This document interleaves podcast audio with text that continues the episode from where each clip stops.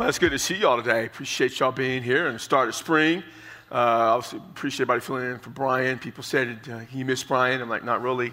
Uh, he is obviously replaceable, and uh, but all of us are, my friend. We all get replaced sooner or later, but it's just a fact of life, isn't it? Uh, if you're uh, here for the first time or just started coming, I'm David and I'm the pastor. We're so glad you're here. You're welcome to anything that we have going on here at the church. And just to kind of let you know, if you just started coming, first time or whatever, we're, we're in this series entitled Breakthrough. It's going to go through the end of April.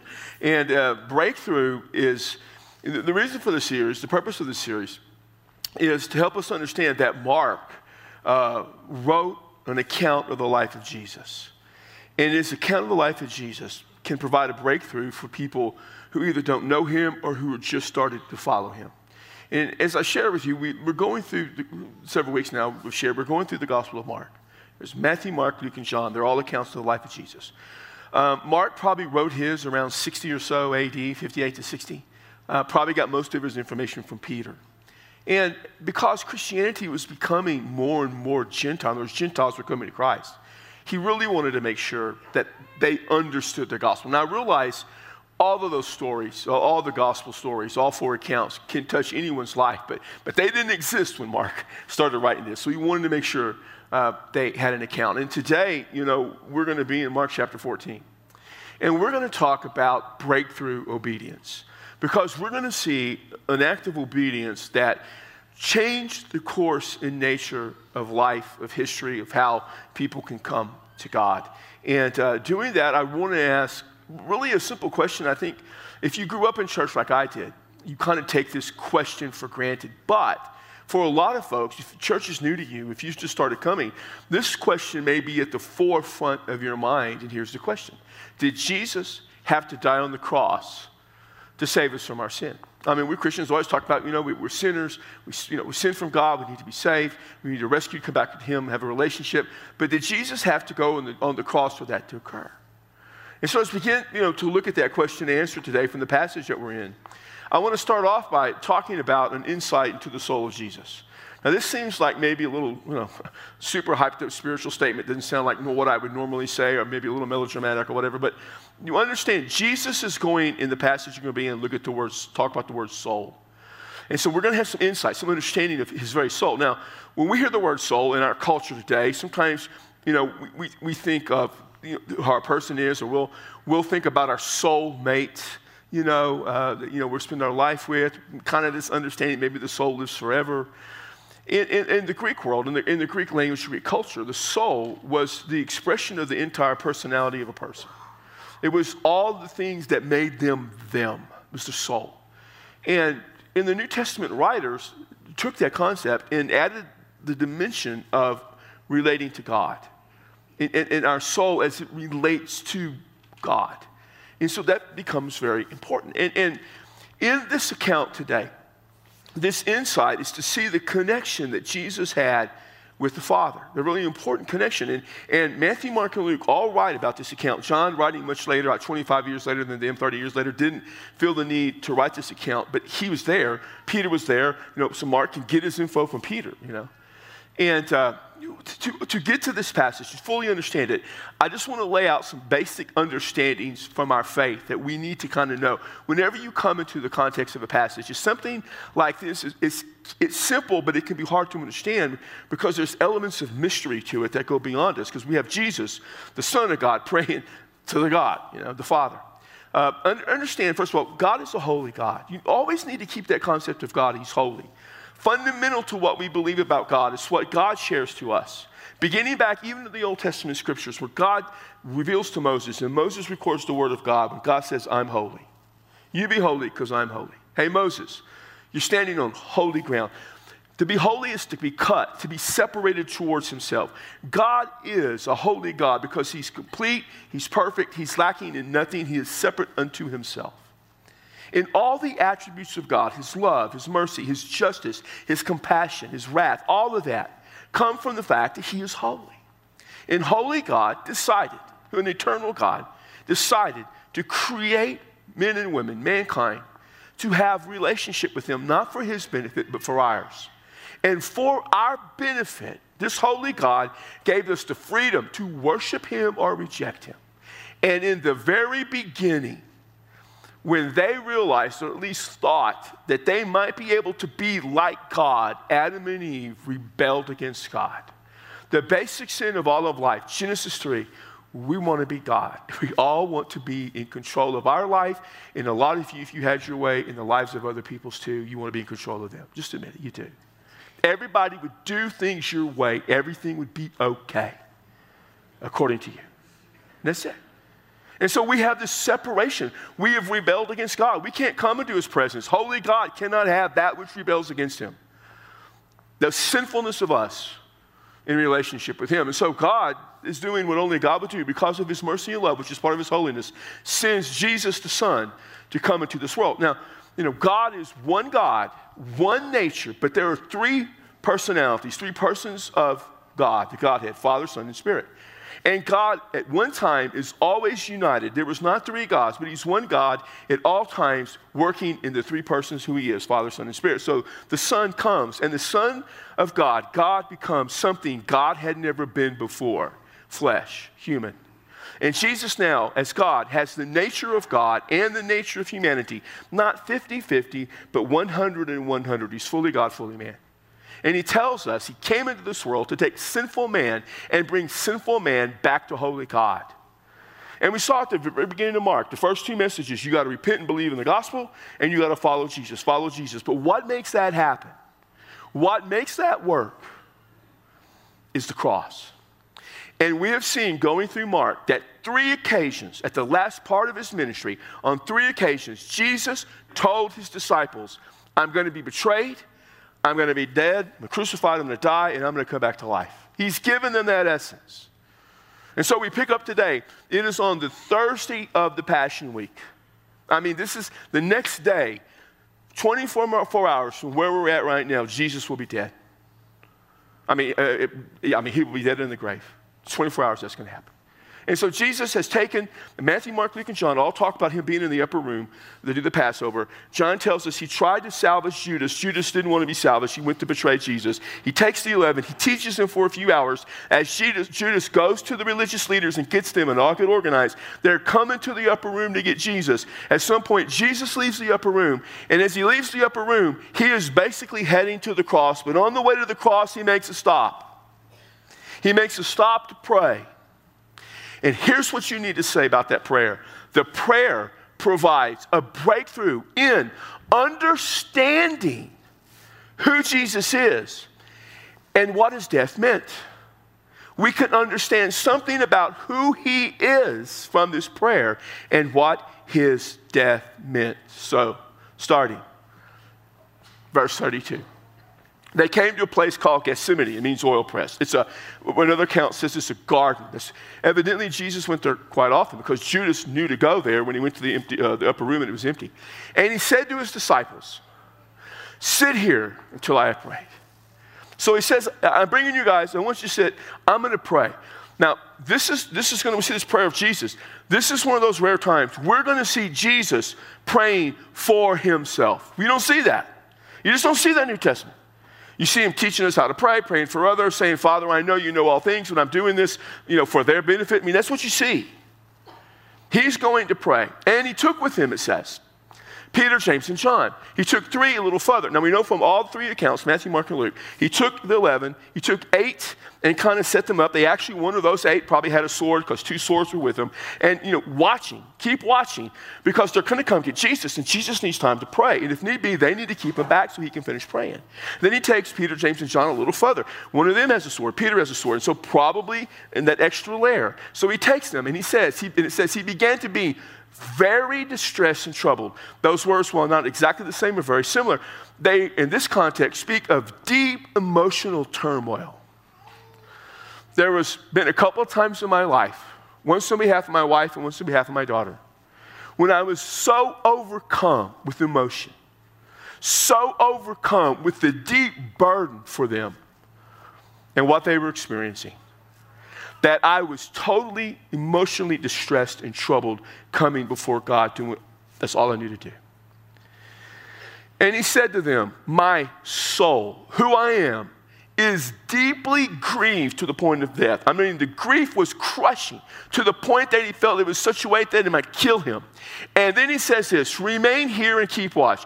You guys stay and watch, in another count, pray, and, and just be alert to what's going on. They had needs. Then, verse 35, he went a little beyond them and fell to the ground and began to pray. Normally, back then, you prayed standing up with your hands raised up to God, pointing to God so overcome with emotion, so overcome with the stress he was feeling, he fell before God with his nose to the ground and began to pray that if it were possible, the hour, the, the hour that's coming, the death, might pass him by. Lord, just kind of let this slip on past, just go around. They had just got through celebrating the Passover. Here's the irony in celebrating the Passover, they were remembering the time in Egypt when God passed over the houses of Israel who had blood on, uh, on the lamb on the doorposts. They passed over them and all the firstborn in Egypt, the wicked, rebellious, who under Pharaoh, who thought himself God, to rebel against the one true God, paid the price for their rebellion because of a holy God, could not allow that to happen, and their firstborn died. God passed them by. And Jesus was now saying, God, I need you to do one more Passover. I need you just to pass me by. And he was saying, Father, Abba. Now, we get into the heart of Jesus. The word Abba is Aramaic for father. I've heard a lot of, I've heard a lot of strange explanations for that. It's a word of intimacy. Uh, the best, closest is maybe the idea of papa, but I've even heard someone write that it's like the word daddy. No, it's not like the word daddy. It's not even close. Don't use the word daddy. I've actually heard people pray. I guess they thought they were hip or they were cool. All I thought is, oh, have mercy, pray, daddy. Just start off calling God daddy. Jesus tells you how to start your prayer to God. You know he tells you that, right? Matthew chapter 6, verse 9. When you pray, this is how you start. Our Father. It's both the intimacy and yet the respect he deserves. All things, all things are possible for you. I know you can do this, God. Now, remove. That's a in the Greek, that's a command. He's commanding God, remove this cup from me, yet not what I will, but what you will. The cup is the same thing as the hour.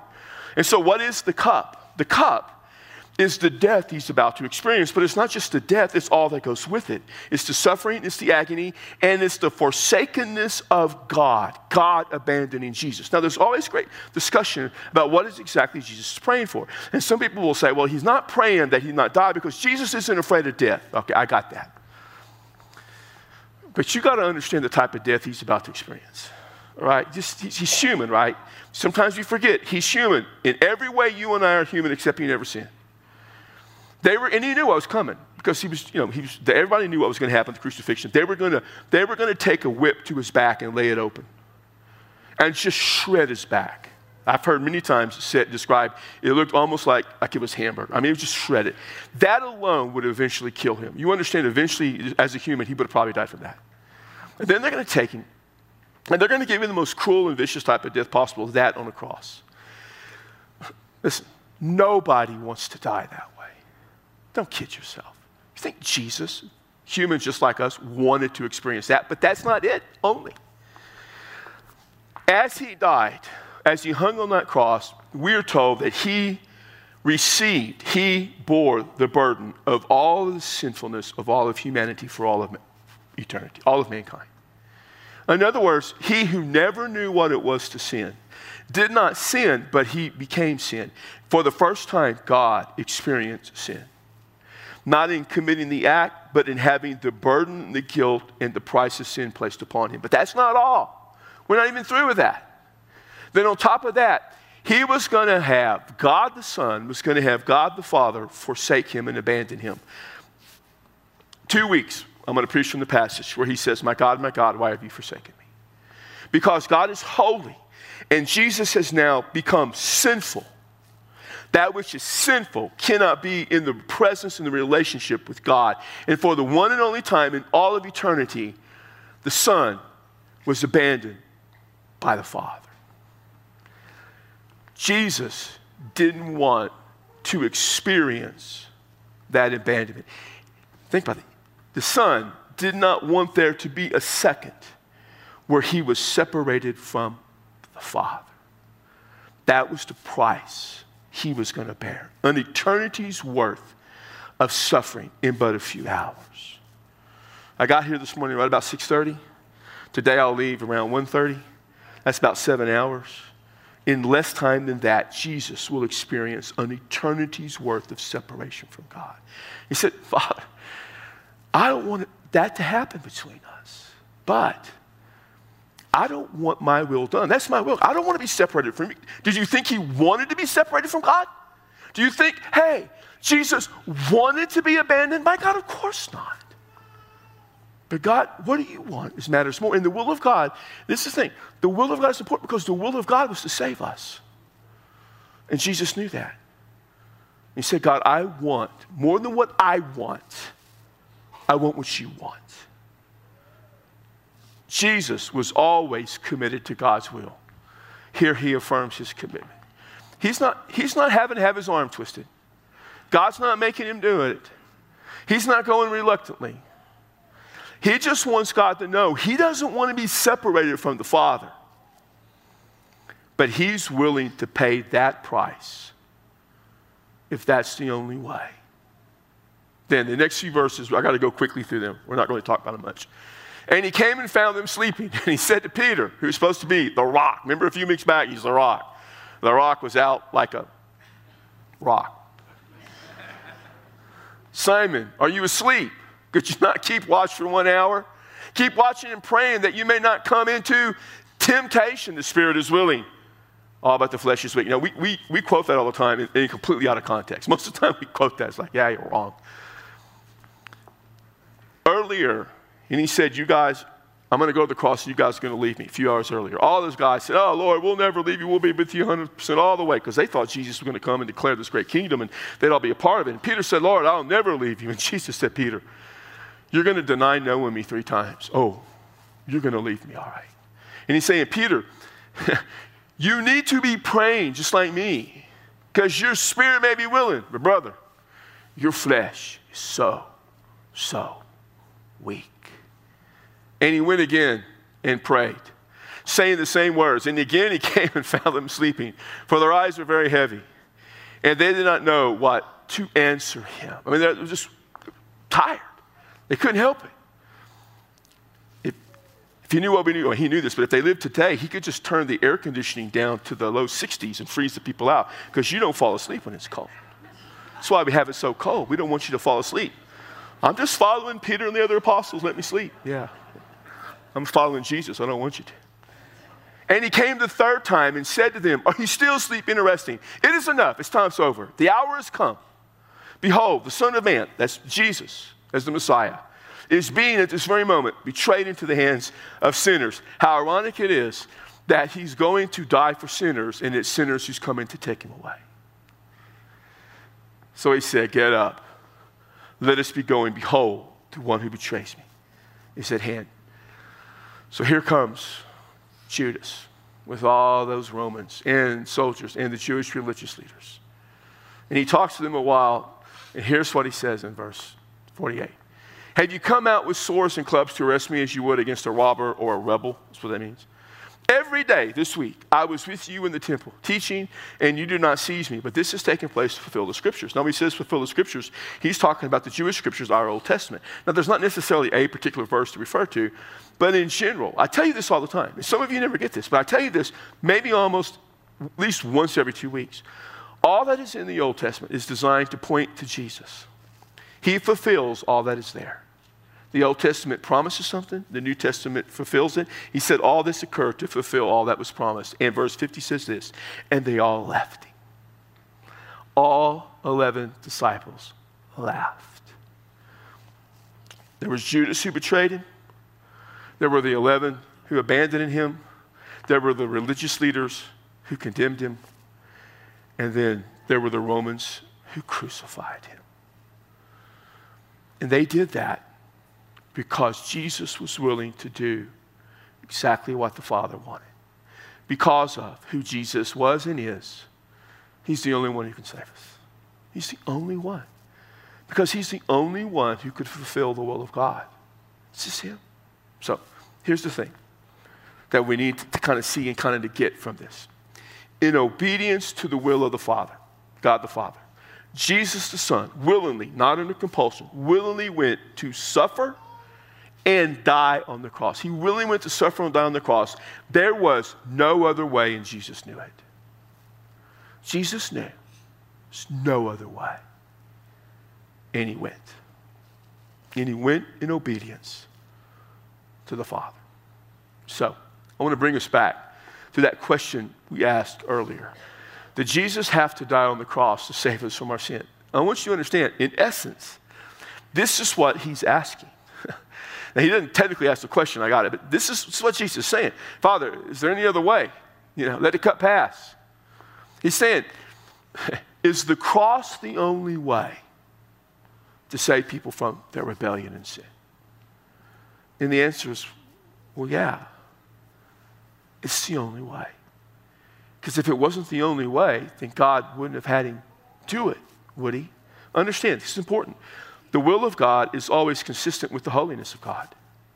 So if there was another way, then it would be inconsistent for God to force him to do this. It would be out of the realm of his holiness. The will of God is always consistent with the holiness of God. And so, what you have Jesus who understands that holiness because he, he's experienced that holiness his whole existence on earth and then for all eternity. This is an affirmation that the suffering was needed. And he prays. And the prayer of Jesus is amazing. It's amazing when we think of any of the prayers of Jesus. And this prayer gives us insight into where Christ is and where we have to be in that obedience too. Uh, in Matthew chapter 5, 6, and 7, we have the Sermon on the Mount. It's a beautiful passage. It's probably, it's only recorded once in its entirety, in this entirety. It, it's, it's probably preached many times. My, my doctorate was in the Sermon on the Mount, you know. Um, and in there, he gives the model prayer. I'm amazed when people struggle to find how to pray. All the studies out there on how to pray. I mean, people do these, I mean, I write books and I get it. And, you know, and, I, and, and what amazes me is how often people, they go to the Old Testament. Let's go to the Old Testament and learn how to pray. A few years ago, there was uh, the prayer of Jabez. Oh, everybody was praying that. Someone came up to me and said, Pastor, you, what are you going to do about the prayer of Jabez? I said, I have no idea who Jabez is. I didn't know where to find his prayer. I go look it up. It's an obscure, I know where it is. I I'm just kidding. But here's this obscure prayer by this obscure guy in this obscure part of passage, the scripture, designed to deal with the nation of Israel and not us. Just actually understand this. Other than the importance of prayer and relying on God, that prayer has no connection to us but Jesus' connection. And Jesus gives us this model prayer. And probably we become so just, you know, we pray it so often it doesn't affect us. Hear what he says when you pray. This is how I want you to pray. Understand, Jesus is telling us this is how you pray. Father who is in heaven, holy be your name. So the first thing he does is recognize who God is. Your prayer, you always recognize the holiness of God. You can recognize the goodness of God, the love of God, the mercy of God, the forgiveness of God, all of that. I got you. It's all there. Then the second thing he says is, Your will be done. Your kingdom come on earth as it is in heaven. And what did Jesus ask for? The will of the Father be done. Second part of the prayer is that we place ourselves right where God wants us to be. And then the rest of the prayer is what he's just doing that, you know, take care of our needs, you know, lead, I mean, you know, provide us uh, the daily bread we need, the reliance upon God, the holy God, the good God, take care of us, provide for us, forgive us our sins because we want to be where God wants us to be. Let us forgive others their sin. That's the will of God. And don't lead us, lead us not into temptation. Don't let us fall that way. We just, we're to be where God wants us to be whenever I pray for people. I prayed this week. I have some a close, close friend, high school, uh, school age friend whose husband's going to die. May have died today. I don't know. And I'm praying, and I'm praying, Lord, I, you know, I want him to live, but God, more than that, I just want him to be where you want him to be. Give comfort to the family, bless them, let them trust you, rely upon you, bring other people alongside them. Let everybody be, God, right where you want them to be. Too often we keep praying to God, trying to get God to change his mind about something. Man, if we just pray a little longer, let's get a few more people. What we always kid about, let's pray a little harder. We joke all the time, don't we? Let's pray harder. Because, you know, if you pray harder, it's going to get God's attention. That's pagan, right? First King, uh, chapter 18, that's what pagans did. you know what we pray for? Father, help me to know what you want me to do and be right where you want me to be. It's okay to pray for your needs. I got that. I've done that. Done it all the time. But you know what Jesus didn't say? God, please let this cup pass. That's what I want. And God, if I need to pray harder, I will. No, he said, You will be done. Let me be right where you want me to be. We live in a day and age, in a culture where people think, oh, there's so many ways to come to God. There's all the religions out there. There's just, there's, they, all, they can't all be wrong. There's multiple ways to God, get to God. In the end, they're all the same. I, I hate hearing that. I hear that even within Christianity. There are people, there, are people pastoring churches in our city who believe that.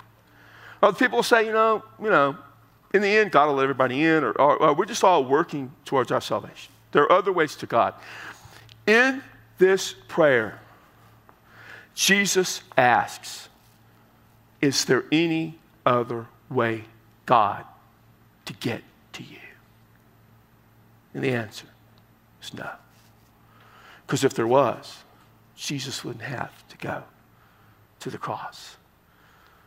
A few hours before this, Jesus taught his guys, the 11 left, in John 14, 6, which I quote all the time. I quote this more than any other scripture.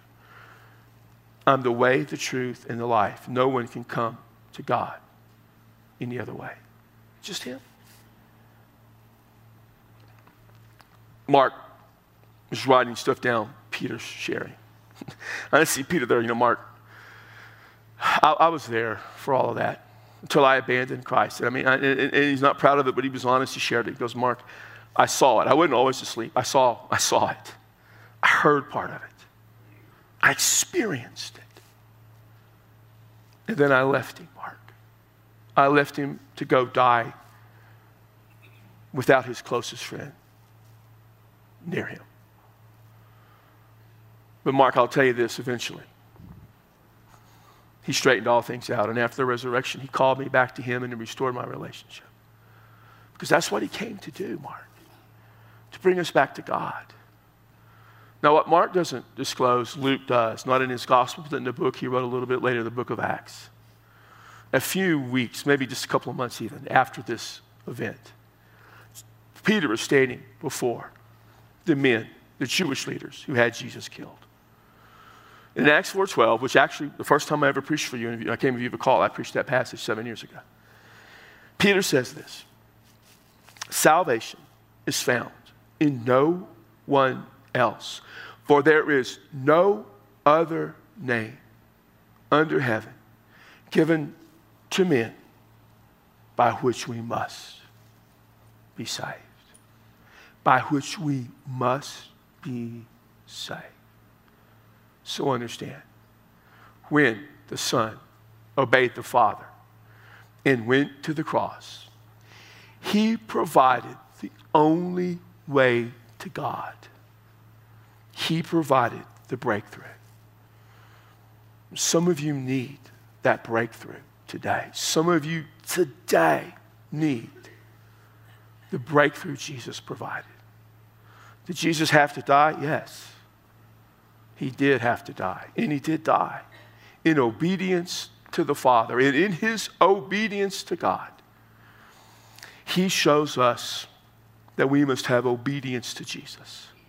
For, if you remember, in the very beginning of Mark, weeks ago, months ago, we opened this up with Jesus saying, Repent, believe the gospel, follow me. Repent, turn away from your sinfulness. That's why he came, to take your sin away. So turn away from it.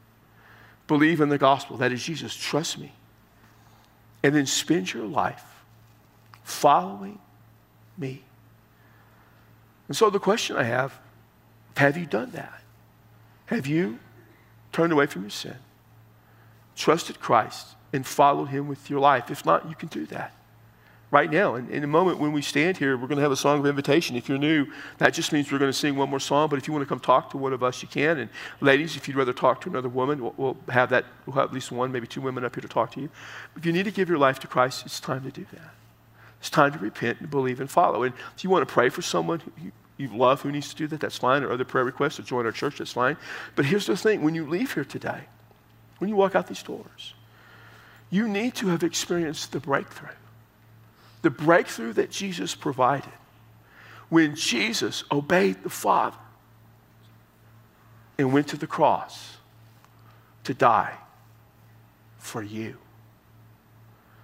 And Lord, as we come now, having seen this beautiful encounter of Christ with you, the soul of Jesus laid bare as he struggled with the fact that he was going to be made sin and then separated from you. We want to praise you and thank you that you sent him. And we praise and glorify you that he went. He provided the breakthrough. There was no other breakthrough possible, none. He provided it. So, God, let us follow Jesus. Let us turn from our sin, trust Him to save us, and follow Jesus, in whose name we pray. Amen. Would you stand? We'll be here, and you can come.